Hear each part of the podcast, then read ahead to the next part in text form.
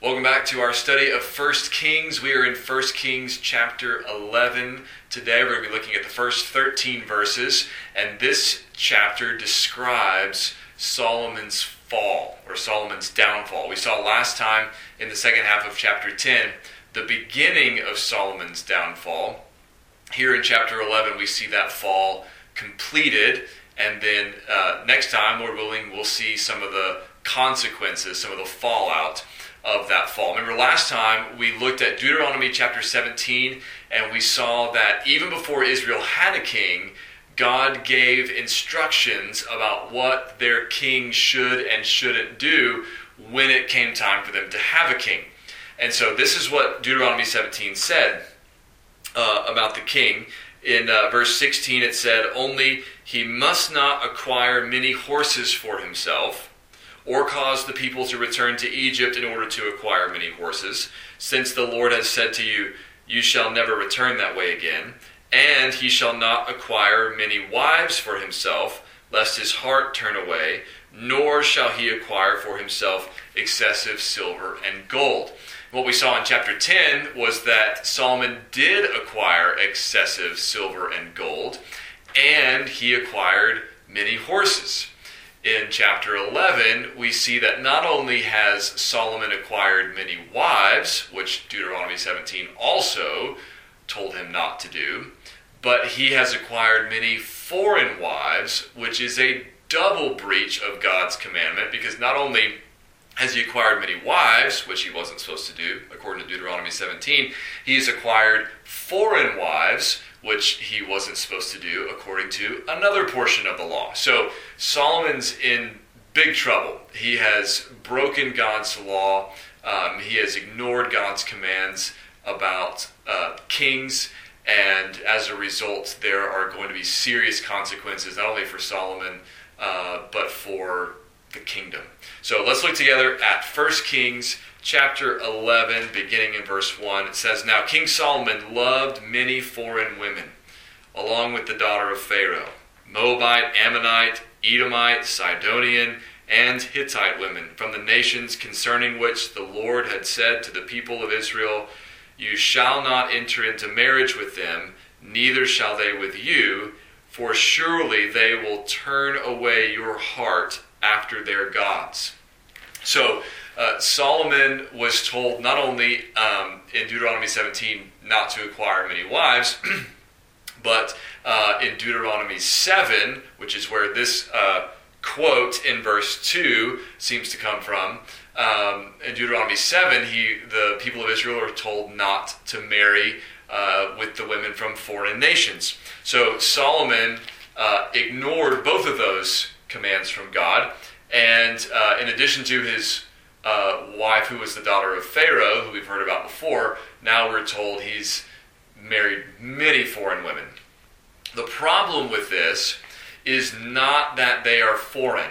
The problem is not that they are from other nations. The problem is that those other nations worship other gods, and these women have not left their gods behind. So the issue is not their foreignness per se. The issue is their idolatry. That's the problem. Here's um, what God says in Deuteronomy chapter 7, which again is where this passage seems to be quoting from. Deuteronomy 7 1 through 4 says, When the Lord your God brings you into the land that you are entering to take possession of it, the promised land, and clears away many nations before you the Hittites, the Girgashites, the Amorites, the Canaanites, the Perizzites, the Hivites, and the Jebusites, seven nations more numerous and mightier than you and when the Lord your God gives them over to you and you defeat them, then you must devote them to complete destruction. You shall make no covenant with them and show no mercy to them. You shall not intermarry with them, giving your daughters to their sons or taking their daughters for your sons. For they would turn away your sons from following me to serve other gods. Then the anger of the Lord would be kindled against you, and he would destroy you quickly. Now, there's a lot going on in that passage, but I, I just want to focus for now on the part about prohibiting marriage to um, people from these uh, other nations, these um, you know Hittites and Girgashites and Canaanites and so on. Notice that Moses tells them there the reason why they're not supposed to intermarry with these people is because if they do, they would turn away your sons from following me to serve other gods. The, the problem is they worship other gods, and if your sons marry their daughters, their daughters are going to encourage your sons to worship idols, and then you're all going to be in trouble because you're going to be breaking commandments and dishonoring the Lord, and that's, that's going to uh, bring judgment upon you. So that's why they're not supposed to intermarry. The reason why we know, in addition to this passage, why we know the issue is their idolatry and not their foreignness uh, is because of the example of Ruth. You know the story of Ruth, beautiful little book um, of Ruth in the Old Testament. Ruth was a Moabite woman. She was a foreign woman.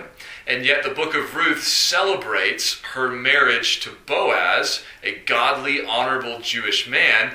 And it even, the book ends by telling us that from uh, the marriage of Boaz and Ruth would come Obed, their son, Jesse, his son, and then David, his son, who would be the king.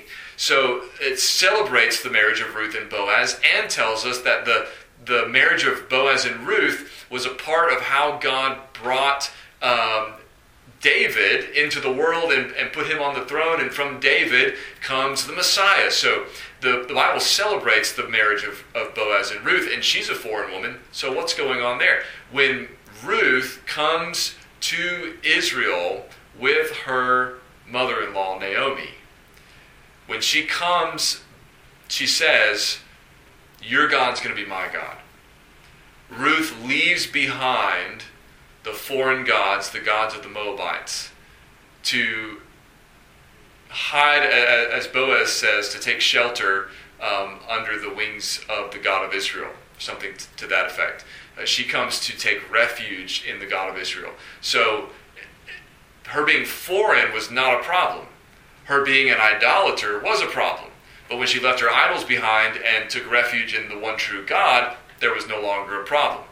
So, so Solomon's problem here is that he's marrying women who have not left their gods behind, and he is marrying too many of them. So, how does this connect to us? How, how can Solomon's problem uh, become our problem? How, what, what problem are we warned against uh, by reading about Solomon's problem? Well, what Solomon um, what we're being told about Solomon is in no way intended to um, forbid interracial marriage. Like you shouldn't marry somebody from a different nationality or something like that.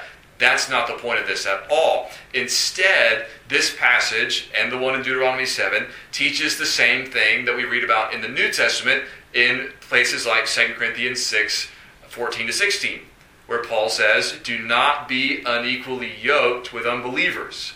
For what partnership has righteousness with lawlessness? Or what fellowship has light with darkness? What accord has Christ with Belial? Or what portion does a believer share with an unbeliever? What agreement has the temple of God with idols? For we are the temple of the living God. As God said, I will make my dwelling among them and walk among them, and I will be their God, and they shall be my people. And 1 Corinthians 7:39, a wife is bound to her husband as long as he lives, but if her husband dies, she is free to be married to whomever she wishes, only in the Lord. Now, if you're already married to somebody who's an unbeliever, the Bible's very clear about that. In 1 Corinthians 7, you should not seek out a divorce. But neither should you seek to marry somebody who's not a believer. Why? Because you shouldn't be unequally yoked with somebody who's an unbeliever. Because if they worship other gods or claim to worship no God at all, that's going to be a problem. Now, again, if you're already married, the marriage covenant is uh, sacred and you shouldn't divorce them just because they're not a Christian and you are. But you should be careful about who you marry because uh, you want to be on the same page with them about the God that you worship because that affects so much of your life. So, the story here about Solomon uh, being turned away, his heart being turned away from the Lord by marrying all these foreign women, again, is not saying you should marry people of the same nationality as you, because you may have people of the same nationality as you don't worship the same God as you. This passage is warning us against um, against being unequally yoked, right? Against um, marrying unbelievers, right? Because of the problems that that can cause. So that's that's the warning for us, right? That's the warning for us. Um, and then he goes on to say in verse uh, the end of verse three says. Um, or me, the end of verse 2 says Solomon clung to these in love, and then verse 3 says he had 700 wives who were princesses. That probably means they were daughters of kings before he married them. 700 wives who were princesses and 300 concubines, and his wives turned away his heart. Now, here's um, the next problem. Not only was Solomon marrying uh, women who worshipped other gods, which God had forbidden, he also married way too many women, right? 700 wives and 300 concubines. Um, the teaching of the Bible is clear from the very beginning that God created marriage. The creation of marriage was good, marriage was a good thing, and God created marriage to be uh, between one man and one woman for one lifetime. That's clear in Genesis chapter 2. There's Adam, from his side, God fashions the woman, brings her to the man. This is at last bone of my bone, flesh of my flesh. She shall be called woman because she is taken out of man. Therefore, man shall leave his father and mother and hold fast to his wife, and the two shall become one flesh. That's God's design for marriage. But many people in the Bible missed or ignored or disobeyed uh, what God had um, set out from creation as the pattern for marriage. They had contradicted that, gone against that, sinfully so, um, and had taken more than one wife. See this with Abraham, who uh, receives Hagar, his wife's servant, as a wife to try to have a child with her. You see it with David, who has multiple wives. You see it, of course, with Solomon. He's perhaps the chief offender uh, in this regard. And though the Bible doesn't you know, sort of come out and say every time, this was wrong, David shouldn't have done this, Abraham shouldn't have done that. It doesn't have to do that for us because it told us at the beginning what was good, and everything that violates that good creation standard is bad. So everyone in the Bible who takes more than one wife is sinning, is going against God's creation design. So Solomon is not honoring the institution of marriage. Um, as God designed it and created it, he's got way too many wives. More than one is too many right, is, is wrong. So um, Solomon has too many wives, and many of the wives that he's married are foreign women, and so these foreign women have not left their gods behind like Ruth did, and that's the real problem, and so they turn his heart away. Um, the end of verse 3 says, His wives turned away his heart, for when Solomon was old, his wives turned away his heart after other gods, and his heart was not wholly true to the Lord his God, as was the heart of David his father. For Solomon went after Ashtoreth, the goddess of the Sidonians, and after Milcom, the abomination of the Ammonites. So Solomon did what was evil in the sight of the Lord, and did not wholly follow the Lord as David his father had done. Then Solomon built a high place for Chemosh, the abomination of Moab, and for Molech, the abomination of the Ammonites, on the mountain east of Jerusalem. And so he did for all his foreign wives, who made offerings and sacrificed to their gods. So these women, foreign women, worshiping other gods, they turned Solomon's heart away from the one true God so that he himself began worshiping other gods, began worshiping idols, and built places of worship so that his wives could worship these idols. First thing to notice about that is that God was right. God's word was proved true. God warned that if his people intermarried with these uh, women from foreign nations, that they would turn their hearts away. And that's exactly what happened to Solomon. Whenever God warns us about something, oftentimes we think we know better, or we think we can avoid the consequences, or we think we can find a loophole or something. But it's important for us to be reminded again and again that when God warns us of something, He knows what He's talking about and we should listen to him and we should heed his warnings. We should not think that we can escape the consequences of sin by somehow outsmarting God or finding a loophole in the circumstances. That's never a good idea. Uh, in fact, uh, Nehemiah dealt with people um, among the Israelites who had intermarried with people from other nations And uh, so he was addressing the same problem. And, and notice what he said. He brings Solomon into this. He says, Did not Solomon, king of Israel, sin on account of such women? Among the many nations there was no king like him, and he was beloved by his God, and God made him king over all Israel. Nevertheless, foreign women made even him to sin. That's Nehemiah 13 26. So Nehemiah says, Look, even Solomon, who was the wisest and best of kings, even he had his heart turned away by foreign women. You think you're going to escape this trap? You think you're going to outmaneuver these circumstances when even Solomon, the wisest and greatest of Israel's kings, maybe next to David as far as greatness, but certainly the wisest, you think you think you can succeed where Solomon failed? You're gonna, you're gonna walk that same broken path, but you're not gonna trip and stumble? No.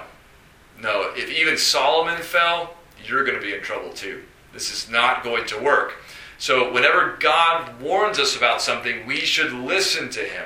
We should not think that we know better than Him. All right? Um, the other thing to notice here is that verse, uh, see, I think it's verse 4. Uh, yes, verse 4 and verse 6 both talk about David or Solomon not following in the, in the, the way of his father David, not living up to um, what David did. And this begins a pattern that we're going to see throughout 1st and 2nd Kings where a king's behavior is often compared to a significant king who came before him, whether good or bad, as sort of a, a measuring uh, stick to see how are they doing. Well, this king walked in the sins of his father, so and so, or this king was not true to that. You know, something like this. This is uh, the beginning of a pattern that I want you to watch for throughout the rest of First and Second Kings, where uh, we'll sort of find out what should we think about this king by what we're told about how he compares to other significant kings who came uh, before them. Right. So um, now let's let's finish up with uh, verses nine to 13. Verse 9 says, And the Lord was angry with Solomon because his heart had turned away from the Lord, the God of Israel, who had appeared to him twice and had commanded him concerning this thing, that he should not go after other gods but he did not keep what the Lord commanded. Now let's pause there for a second. Solomon has absolutely no excuse for what he's doing. First of all, God has appeared to Solomon twice, something that most people don't get the privilege of experiencing. And God has made very clear in his word that Solomon is not to do this. So Solomon has absolutely no excuse for what he's doing, and yet he has gone against God's commands anyway. Verse 11 says, Therefore the Lord said to Solomon, since this has been your practice, and you have not kept my covenant and my statutes that I have commanded you, I will surely tear the kingdom from you and will give it to your servant. Yet for the sake of David your father, I will not do it in your days, but I will tear it out of the hand of your son. However, I will not tear away all the kingdom, but I will give one tribe to your son, for the sake of David my servant, and for the sake of Jerusalem that I have chosen. So here we see God's judgment mingled with mercy. The consequences of Solomon's sin, and yet God is not visiting the consequences of his sin on him as fully as he could. But he is doing exactly what he warned Solomon about back in chapter 9. Back in chapter 9, verse 4, he told Solomon, If you will walk before me, as David your father walked, which we've just been told he didn't do, with integrity of heart and uprightness, doing according to all that I have commanded you, and keeping my statutes and my rules, then I will establish your royal throne over Israel forever, as I promised David your father, saying, You shall not like a man on the throne of Israel. But if you turn aside from following me, you or your children, and do not keep my commandments and my statutes that I have set before you, but go and serve other gods and worship them, then I will cut off Israel from the land that I have given them, and the house that I have consecrated for my name I will cast out of my sight. Solomon was warned. He sinned anyway. The consequences came. We'll see more of those coming as we uh, go through the rest of chapter 11 and on into chapter 12 and really all the way to the end of 2 Kings. The fallout of Solomon's sin is serious. But the good news is God's mercy is even greater because from David's line through Solomon is still going to come the Messiah, the one true, great, faithful king who can also save his people from their sins. Amen.